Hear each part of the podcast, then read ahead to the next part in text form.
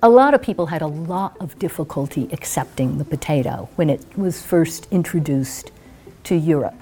It looked funny, it looked lumpy. Some people thought it caused leprosy just because it looked like crumpled up lepers' hands where people had lost their digits. So don't touch the potato. Welcome to The Portable Humanist, the podcast where you can listen to Vermont Humanities Talks and learn when you're on the go. I'm Ryan Newswanger. Rebecca Rupp is a professional writer with a PhD in cell biology and biochemistry. She talks about the history of food for our Speakers Bureau series, where experts in a wide variety of topics travel around Vermont to share their knowledge. One of the most popular topics in the Speakers Bureau is Rebecca's presentation about the history of common garden vegetables. In this talk, she discusses how George Washington was nearly assassinated with a plate of poisoned peas and what Benjamin Franklin thought of asparagus. She also covers state vegetables and fruits and discusses several vegetables that were developed in Vermont. We've lately edited the version of her talk that she gave at the Deborah Rawson Memorial Library in May of 2017. Thanks to Mount Mansfield Community TV for the original recording. Here's Rebecca. Usually I start out with our very own vegetable, the Gilfeather turnip, which, as I'm sure you all know, is now our official state vegetable. It's an interesting choice because historically the turnip has been a pretty low grade veggie, noted for feeding hogs and peasants. The first cultivated turnip was actually an Asian turnip that was grown for its oil bearing seeds. So it was squished for oil, it wasn't you know, gnawed for its, its root. And this oil bearing turnip was, is commonly known as rapeseed or rape. And during the 19th century, this, this was the oil of choice for um, oiling steam locomotives, for illuminating lighthouses. The name, however, was eventually changed because we got a little squeegee about the word rape. And so now we have canola oil instead of rapeseed oil. Nobody thought much of turnips. I mean, there's a whole literature of nasty turnip sayings. You know, if you were a turnip eater, you were just a lowbrow uh, hick from the sticks who knew nothing. Uh, something that was not worth a turnip was not worth anything at all. Interestingly enough, though, there were a lot of giant turnip stories. There's actually a whole literature devoted to enormous turnips. The Grimm brothers collected one of them, which is one of my very favorites. The story goes that a poor farmer grew a particularly lusciously large turnip and brought it to the king, who was so tickled with the turnip that he gave the poor farmer a bag of gold. So the par- farmer goes home with his bag and tells, depending on your version of the tale, either his nasty stepbrother or his greedy next door neighbor, who promptly goes to the king and gives the king a horse and figures he's going to get something incredible. Instead, the king gives him the turnip. so, John Gilfeather, who came up with the turnip, sounds like an interesting guy. Actually, he sounds a lot like um, Garrison Keillor's Bachelor Lutheran Farmers. They describe him as a lanky man of few words. He also sounds like he was totally paranoid because before he would sell any of his turnips, he chopped off the tops and chopped off the roots so that nobody could possibly plant this turnip. Uh, so apparently he slipped up because we still have Gilfeather turnips. I've only had tiny little Gilfeather turnips, which were pretty good, but I read that the average is supposed to be about the size of a groundhog. So that's, you know, that's a pretty hefty turnip. Turnips are the things that you eat when you've got nothing else to eat. Following World War I and II, we had periods of what people call the turnip winter, when you really were making practically everything you could think of out of turnips. During World War II in Great Britain, turnips were hot stuff. They had a, um, a minister of food during World War II, Lord Woolton, who spent a lot of time coming out with pamphlets showing people how to make practically everything out of vegetables or um, how to use organ meats instead of actual beef. But one of his inventions apparently was something named that came to be named after him called Woolton pie. That seems to have been primarily a turnip pie. And there was a story told by one of the women who kept an extensive diary at the time, who said that her six year old would burst into tears at the phrase Woolton pie. So you can see turnips are very undervalued. I'm, I'm really glad that we have picked the turnip for our, our state vegetable. I think this is a move for turnips. There's a slight hitch in that our state turnip is actually probably a rutabaga. Um, genetically, a rutabaga is a cross between a turnip and a cabbage that probably showed up sometime in the Middle Ages in Scandinavia. Well, a cabbage has 18 chromosomes, a turnip has 20 chromosomes, a rutabaga has 38, and that's what the Gilfeather turnip has. So I think it's a Gilfeather rutabaga. What's interesting, too, is where state vegetables came from in the first place. For one thing, there's a lot of question about what's actually a vegetable. What's a vegetable? What's a fruit? Well, there are a couple of answers. One is botanical and one is political. There's also a parental vegetable. You know, fruit is what everybody's okay eating, and vegetable is what you feed to your imaginary dog under the table. Fruits, botanically, are anything that develops from the fertilized ovary of a plant. So, fruits in the vegetable garden are things like tomatoes, peppers, cucumbers, pumpkins, squash. Anything that doesn't develop from the fertilized ovary. Anything that doesn't have seeds in the middle of it is a vegetable. So, lettuce and spinach, which are leaves, carrots and beets, which are roots, potatoes, tubers, celery, which is a leaf petiole. You know, the leaf petiole is that little skinny stalk that connects the leaf to the branch. In celery, this is greatly enlarged. So, celery, you're, you're eating the petiole. In any case, to a botanist, those are vegetables.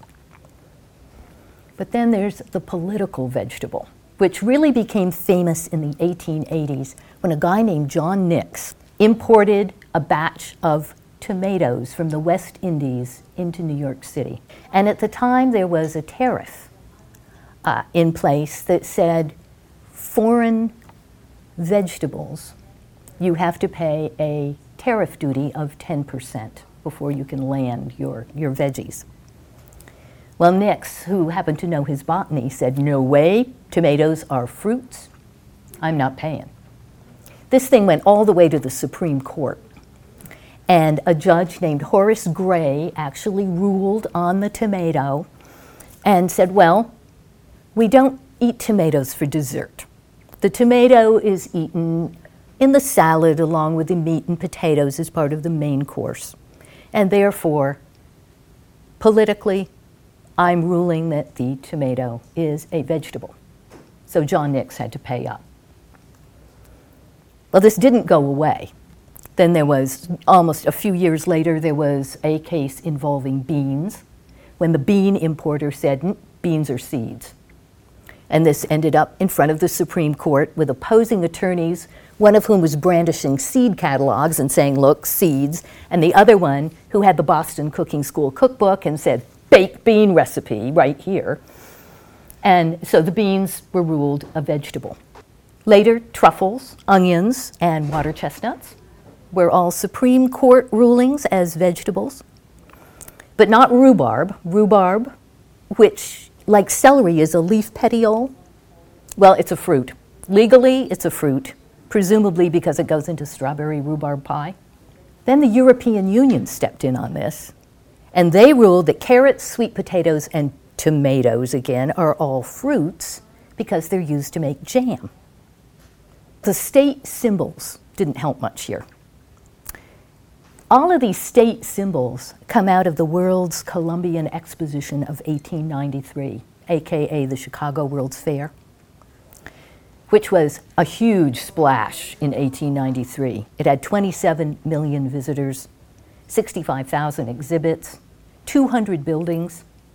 Um, it had a herd of ostriches. It had a 22,000 pound cheese from Canada, which, when they tried to put it in place, crashed through the floor of the Canadian building and had to be moved to the Hall of Agriculture. I mean, this was a thrill. But what they also had, started by a ladies' gardening club, was a national garland of flowers. And the idea was that each state would pick their signature flower and enter it in the national garland. And this was a mess. You know, there were a few states, I think Minnesota roared right in there and said, We put the lady slipper, and that was it. But everybody else just dissolved into arguments before state legislatures and votes on the parts of s- school children. Um, New Hampshire couldn't make up their minds between the lilac and the apple blossom. It was it, it, certainly the National Garland was not ready in time for the Chicago World's Fair.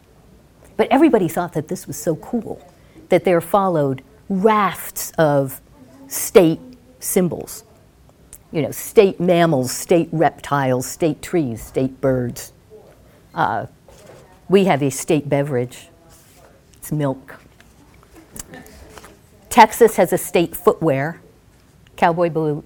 Maine has a state boat. But when it came down to the, the state vegetables, it, it got very complicated because not everybody was really clear on what to do here. So Tennessee and Ohio, both, I always have to look this up, both have the tomato as their state fruit. Arkansas, which sat right on the fence, has the tomato as their state fruit and their state vegetable. Louisiana had already picked the sweet potato as their state vegetable, so they deemed the tomato their state vegetable plant. I mean, you tell me how that one works. But the most fascinating one is Oklahoma. Oklahoma's state fruit is the strawberry, but its state vegetable is the watermelon. And the reason for this is the congressperson who proposed it came from a watermelon growing county in Oklahoma, had, as a young man, won a watermelon seed spitting contest at a state fair and was very pro watermelon. And he argued that the watermelon is loosely related to the cucumber and the gourd, which are both quite vegetable like, and therefore the watermelon should be the state vegetable. And it is. So you see how sensible our turnip looks compared to some of this. So, Vermont unique vegetables. We've also got a potato. Though our potato has a sad story behind it. Potatoes have a, a, bit of a convoluted history. They were actually first domesticated in the Andes of Peru because the potato, unlike practically everything else, will grow up to 15,000 feet. So, you know, halfway up Mount Everest, you could have a potato patch and you'd be fine. Uh, the name potato, unfortunately, comes from batata, which was the Caribbean word for the sweet potato, which is no relation whatsoever to the potato potato. Uh, the sweet potato is uh, a member of the morning glory family. And it's actually a root, unlike the potato, which is a tuber, which develops from a stolon, which is an underground stem.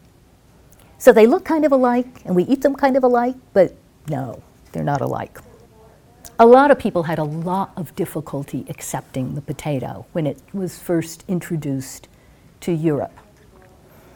It looked funny, it looked lumpy. Some people thought it caused leprosy just because it looked like crumpled up lepers' hands where people had lost their digits.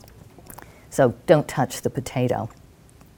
In England, eventually, there was a guy named William Cobbett who was frothingly anti potato. He said even, even to taste the water that a potato had been boiled in would cause irreparable moral damage to the eater. But the potato, like the turnip, was, was thought to be a really cool solution to the dietary needs of the poor, the army, orphanages, insane asylums. You know, everybody wanted to shove the potato on somebody else, just like the turnip. The first potato recipes came out of Germany, Prussia, where supposedly Frederick the Great got all of his peasants to grow the potatoes. Frederick was around in the mid to late 1700s.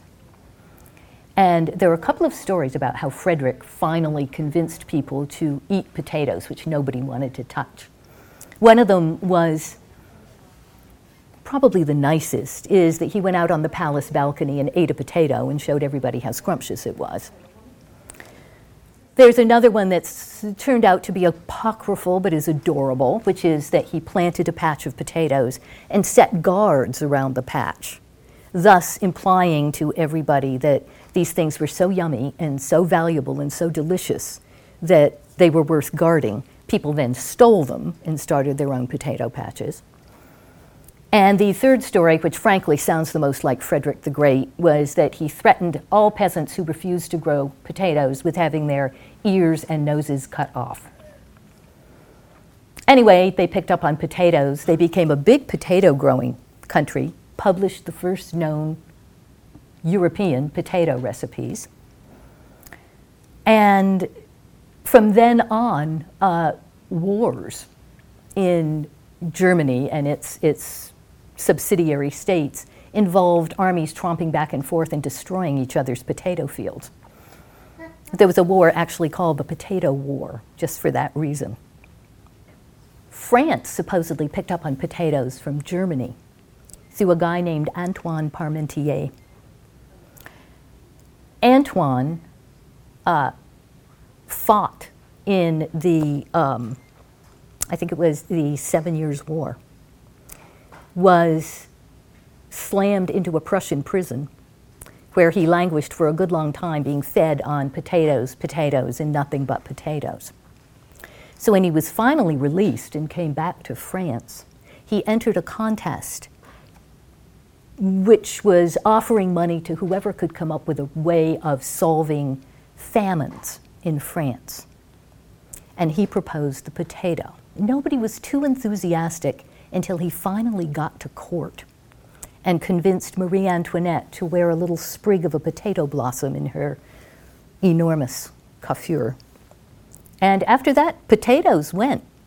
There's a story of Benjamin Franklin while he was visiting France in the late 1700s, enjoying an all potato dinner at the French court.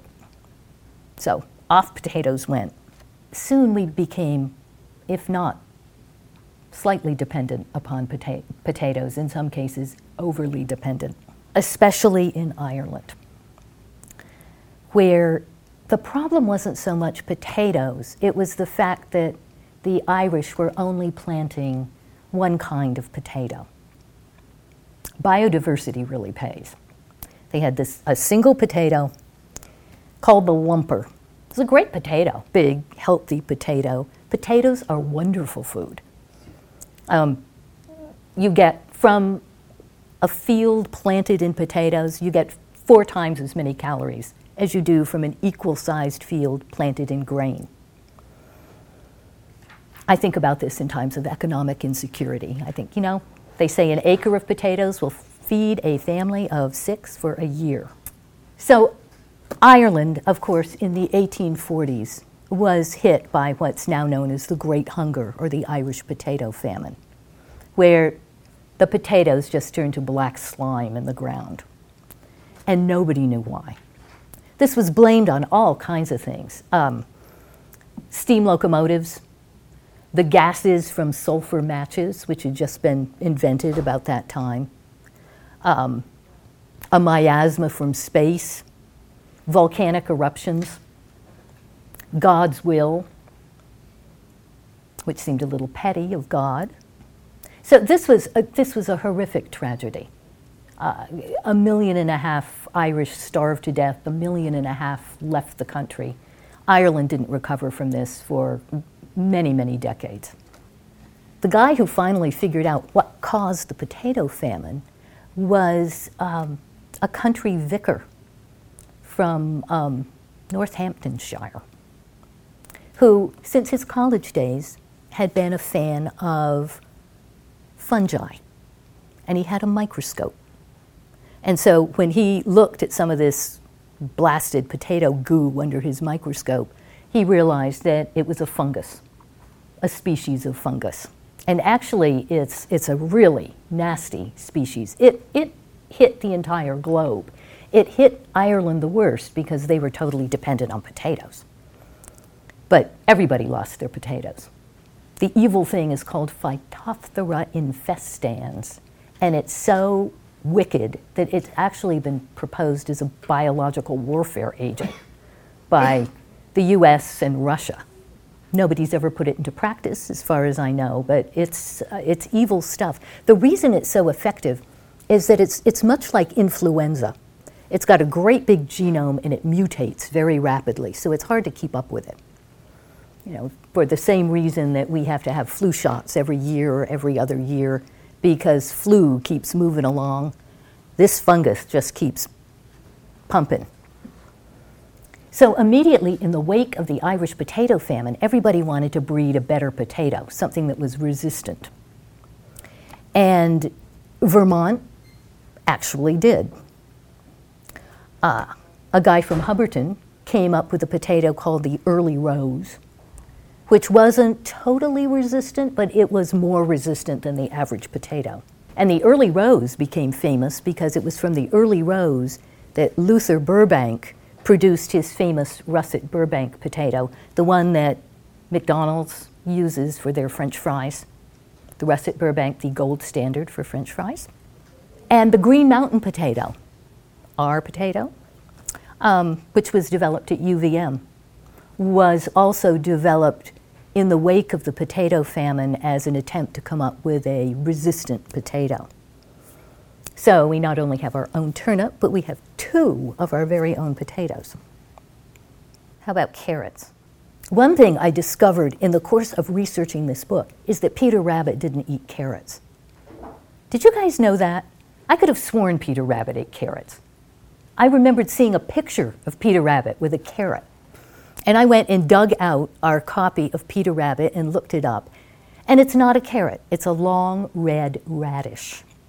No carrots in Peter Rabbit. Who did eat carrots hand over fist was Henry Ford. Henry Ford was a carrot nut. He was actually uh, an early foodie.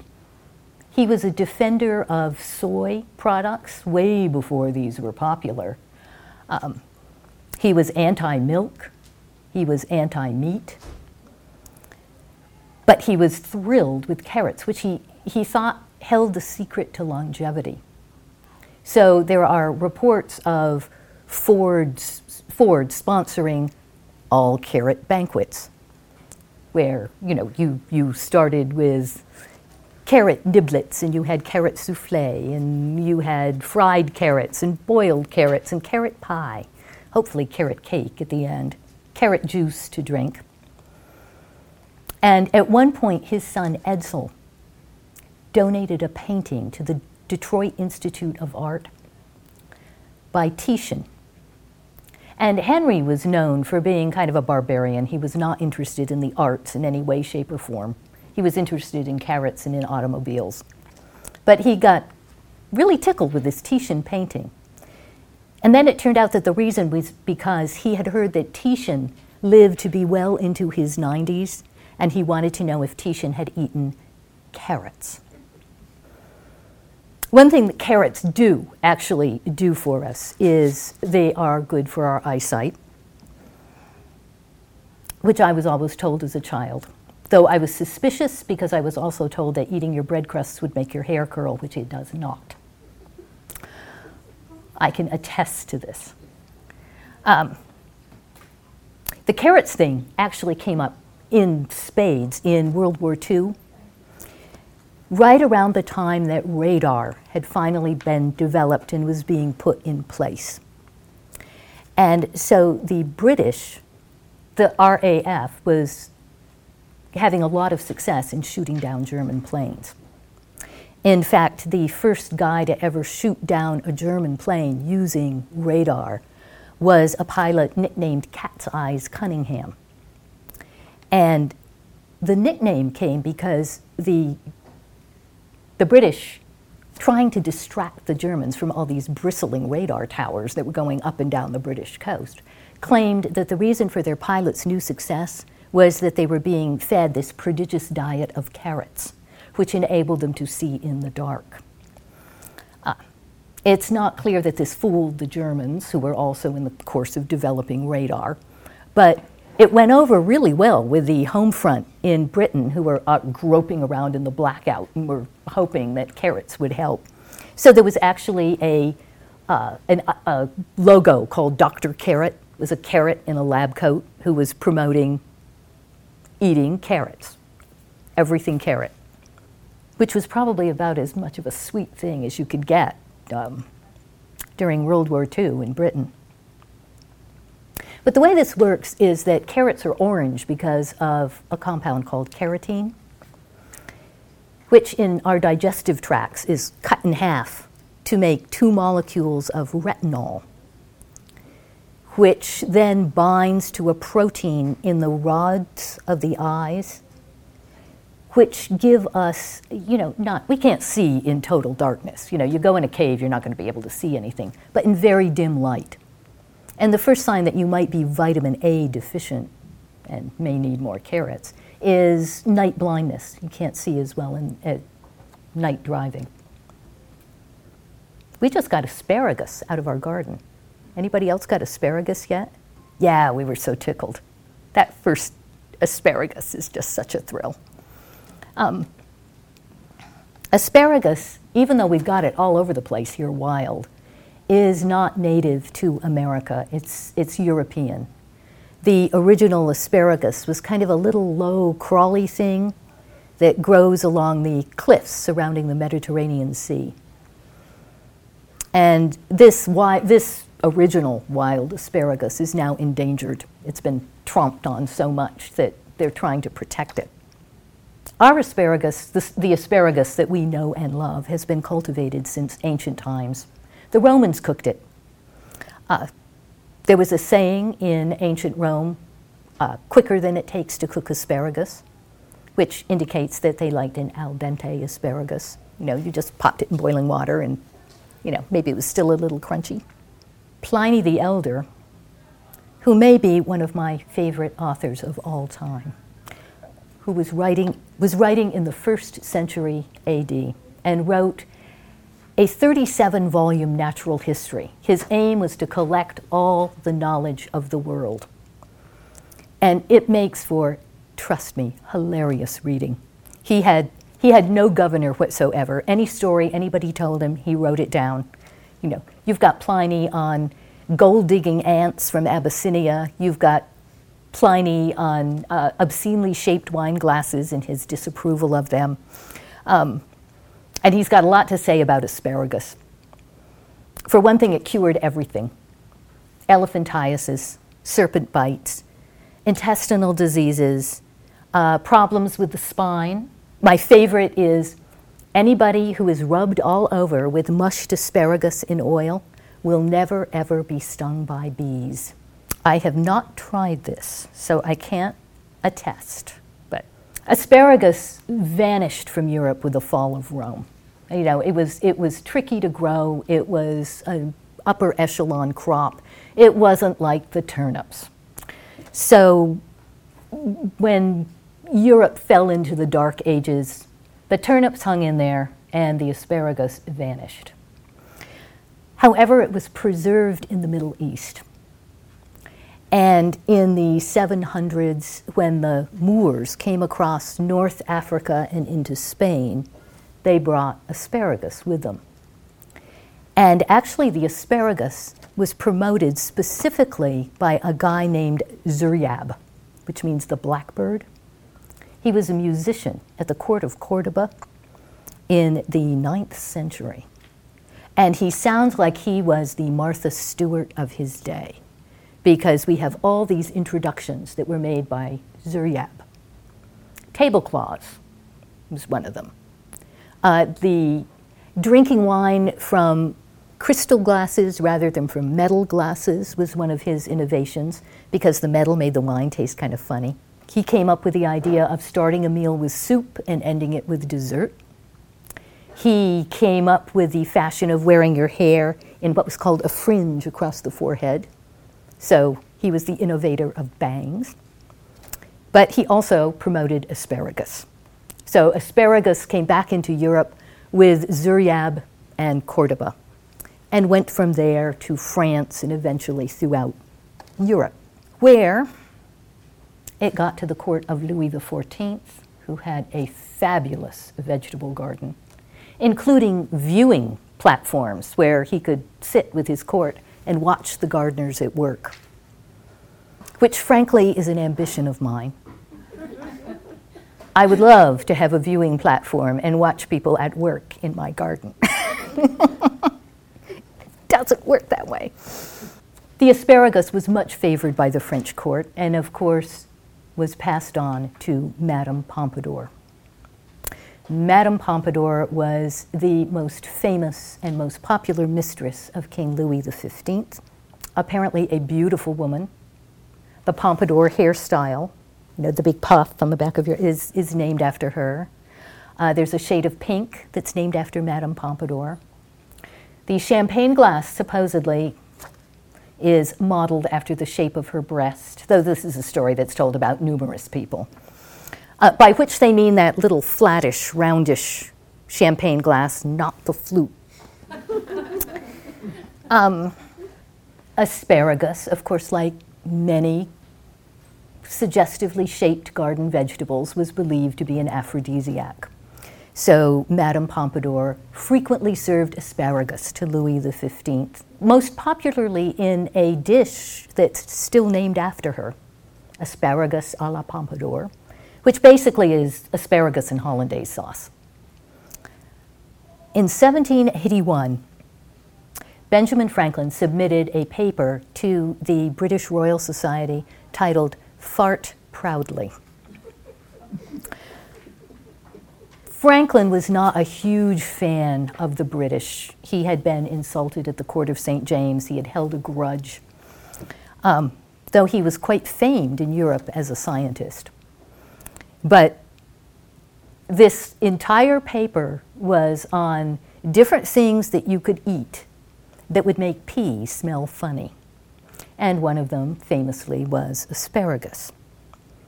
He didn't know why this happened but uh, subsequent science um, has shown that it's because asparagus contains a compound called asparagusic acid, which is broken down into a bunch of nasty smelling sulfur compounds, including methane thiol, which is the stuff that makes skunks smell so repulsive. So that's what happens after a huge meal of asparagus. Tomatoes you know, tomatoes look absolutely luscious. I don't understand why they weren't accepted more rapidly in Europe, but they were not. They come from Central and South America, were imported into Europe by the Spanish conquistadors, and a lot of people looked at them and said, ugh. Um, one reason was that the foliage smells funny.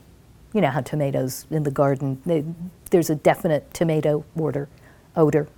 I don't think it's that bad, but apparently this put off a lot of people. Uh, then European botanists realized that the tomato was related to deadly nightshade. It's a member of the nightshade family, like peppers and potatoes. But this was off putting. Deadly nightshade doesn't sound good. And the Plants in this family make a wide range of alkaloids, some of which are deadly poison, such as strychnine, nicotine. Um, the alkaloid in tomatoes is called tomatine. It's very mild, especially compared to strychnine. Uh, but it was enough to make people nervous. And so the, pota- the tomatoes were nicknamed wolf peaches because it was a parallel to the poisoned chunks of steak that were put out to poison wolves. So a wolf peach was something that looked absolutely yummy, but was going to kill you dead as a doornail, though it didn't. The idea of tomatoes as poisonous is kind of overplugged in um, the United States. We have a tomato historian, Andrew Smith, who's written several books solely on the histories of tomatoes. And from him, I learned that my favorite tomato story is uh, completely fake. It's what he calls fake lore. Everybody repeats this story. We all love this story, but it's not true. It's about a Colonel Johnson of Salem, New Jersey. And there's so much detail about this colonel. You just cannot believe he's not real. Um, as a child, he is said to have slapped a British regular during the Revolutionary War. He always dressed in imitation of George Washington in white stockings and buckled shoes and knee breeches. And he liked tomatoes. So, to prove to everyone that tomatoes were harmless, he was going to eat a bushel of tomatoes on the steps of the Salem, New Jersey courthouse. Uh, apparently, this was a big town gathering. There was a band there playing dirges his doctor was there, advising him that the tomato skins would stick to his stomach and he was going to die frothing at the mouth and in agony. And supposedly he ate his tomatoes and walked away and lived to a ripe, happy old age.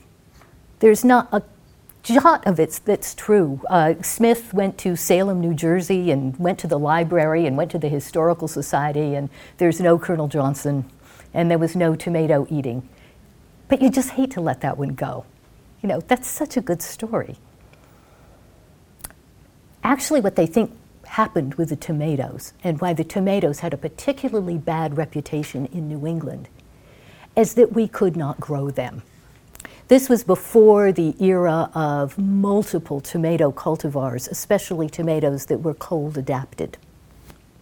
Tomatoes grew perfectly well in the South. Thomas Jefferson, in his mammoth garden at Monticello, grew tomatoes. And the um, Virginia Housewife's Cookbook, which was written by Mary Randolph, who was a distant connection and is thought to contain a lot of original Jeffersonian recipes, had 17 different recipes for tomatoes, including gazpacho. Surprisingly modern. So, uh, where you could grow tomatoes, it seemed that people did grow tomatoes. In New England, where we were slow to adopt them, they were unfamiliar. We probably just couldn't grow the things. Or maybe it was sour grapes. You know, we can't have them, so they are poisonous. Tomatoes are sort of fascinating because there's a huge nutritional difference between raw tomatoes and cooked tomatoes. And, you know, your immediate response is, you know, if it's raw, it must be better. You know, it's closer to the earth, you've just picked it off the vine, this must be better for you. Well, as it turns out, it's not true. You guys remember during the Reagan administration when there was a big hoo ha because ketchup was declared by Congress to be a vegetable for purposes of children's school lunches. And we all thought that sounded terrible. You know, come on, ketchup. Well, as it turns out, one of the major nutrients in a tomato is lycopene, pigment that makes tomatoes red. It's also an antioxidant. It's very good for us. Um, beefs up our immune systems, is good for cell health and reproduction. Well, lycopene exists in two chemical forms. In the raw tomato, it's in the trans form, which is a little sticky thing like a needle and that's very poorly absorbed by our digestive tracts. If you cook it, if you boil it up in olive oil and make tomato sauce out of it, or dare I say ketchup, the lycopene coils up into the cis form, which is like a little snail, it's a little curlicue molecule, and that's much more readily absorbed. So you get 50% more lycopene out of tomato sauce than you do out of a delicious raw tomato, which I am so looking forward to. Let me tell you about peas really fast. Peas are cool. The original peas were apparently sort of horrible. Uh, they were so heavily starchy that they were actually eaten like we eat chestnuts. They were roasted and then peeled. And the reason that peas with mint was such a big thing for such a long, long time was because it was believed that these heavily starchy peas needed a lot of help. I mean, these were the peas of peas porridge. And the mint described the kind of uh, starchy taste. Really good peas only came in in the 18th century.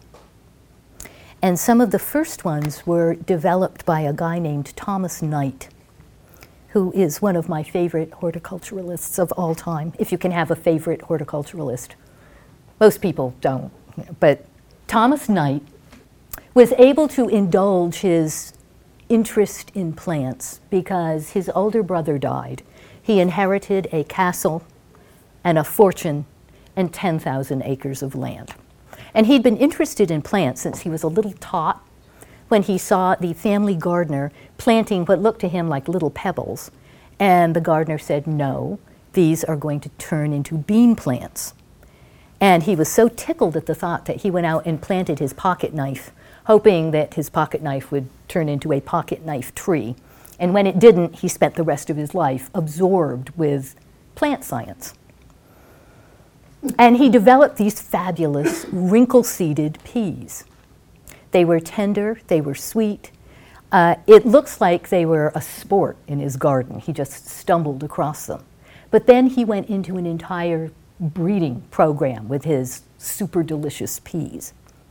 As a scientist, this is a bit of a heartbreaking story.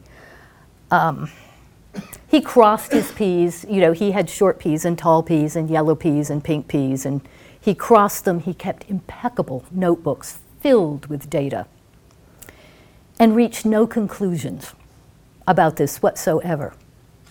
Fifty years later, in Austria, a monk named Gregor Mendel did the same experiments with peas, got the same data, and developed the theory of inheritance from which all of genetic science comes. So if Knight had just, just made that one extra step, we would have Knightian genetics instead of Mendelian genetics. Your heart sort of breaks for him, even though he did have a castle and 10,000 acres and was rollingly rich. Whereas Gregor Mendel was a monk. But Knight's peas, um, they were wrinkled up because they're mutants. They're missing an enzyme, which so that they cannot convert sugar into starch. Um, and these peas became wildly popular all over, uh, all over Europe. The Americans picked up on them. We loved them. Thomas Jefferson, of course, grew them, and George Washington loved them. And in the course of the American Revolution, when Washington was being thoroughly trounced on Long Island and around the city of New York, he um, took his, his staff and went for dinner at the Fraunces Tavern, which is still in New York. And there was a loyalist named Thomas Hickey who had decided that he could take care of the American Revolution and he would poison Washington's plate of peas. Luckily, the peas were intercepted by Phoebe Fraunces, who was the tavern owner's young daughter, so they never got to the table and Washington survived, and we won the Revolutionary War. So, peas, that was all that stood between us and the revolution. Thomas Hickey came to a terrible end. They, he was apprehended, he was hanged before a crowd of 20,000 in New York. Winston Churchill, Winston Churchill was a fan of peas. There's a wonderful Churchill quote that says that the, the best things in the world are hot baths, cold champagne, old brandy, and new peas. You have to love it. Oh, and I've got one lima bean story. I'll be quick. There's a woman named Frances Trollope who, in the early 1800s, came to America with three or four of her six children because uh, her husband was deeply in debt in Britain. And she was going to save the family fortunes by opening a bazaar in Cincinnati. This was the worst business plan in the world. Cincinnati at the time was a frontier town. The bazaar that she envisioned was kind of a version of a, you know, a, a early 1800s shopping mall. It was going to have a tea room, it was going to have lectures. And of course, this thing went out of business almost immediately. It was called Trollope's Folly. They all made fun of her. So she decided that, all right, she's not going to lose everything on this trip to America. She will write a travel book.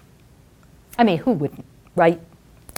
So off she goes on a whirlwind tour of America. Hating, she hated everything she saw. Everything was loathsome. Uh, the people were rude the men chewed tobacco, the women called you honey. Uh, even Niagara Falls was uh, much less sublime from the American side of the border. It was really much better from the British side. Um, she didn't like watermelon. You could only choke it down if you doused it in claret. So the book she published was called The Domestic Manners of the Americans, and it sold like hotcakes. She had a bestseller to beat all bestsellers. She made a fortune on both sides of the Atlantic because the British all wanted it so they could hear how awful the Americans were, and the Americans all wanted it so that they could see what she said about them. And one of the few things that she said anything nice about was lima beans. She felt that the Americans really did not deserve this delicious vegetable, which had better be adopted in Britain. So, lima beans. Frances Trollope. Well, guys, thank you so much for sitting here and listening to me talk about veggies. That's writer Rebecca Rupp talking about the fascinating history of common garden vegetables. Thanks for listening to The Portable Humanist. Visit our website at portablehumanist.org for a transcript of this episode and for more information about Vermont humanities.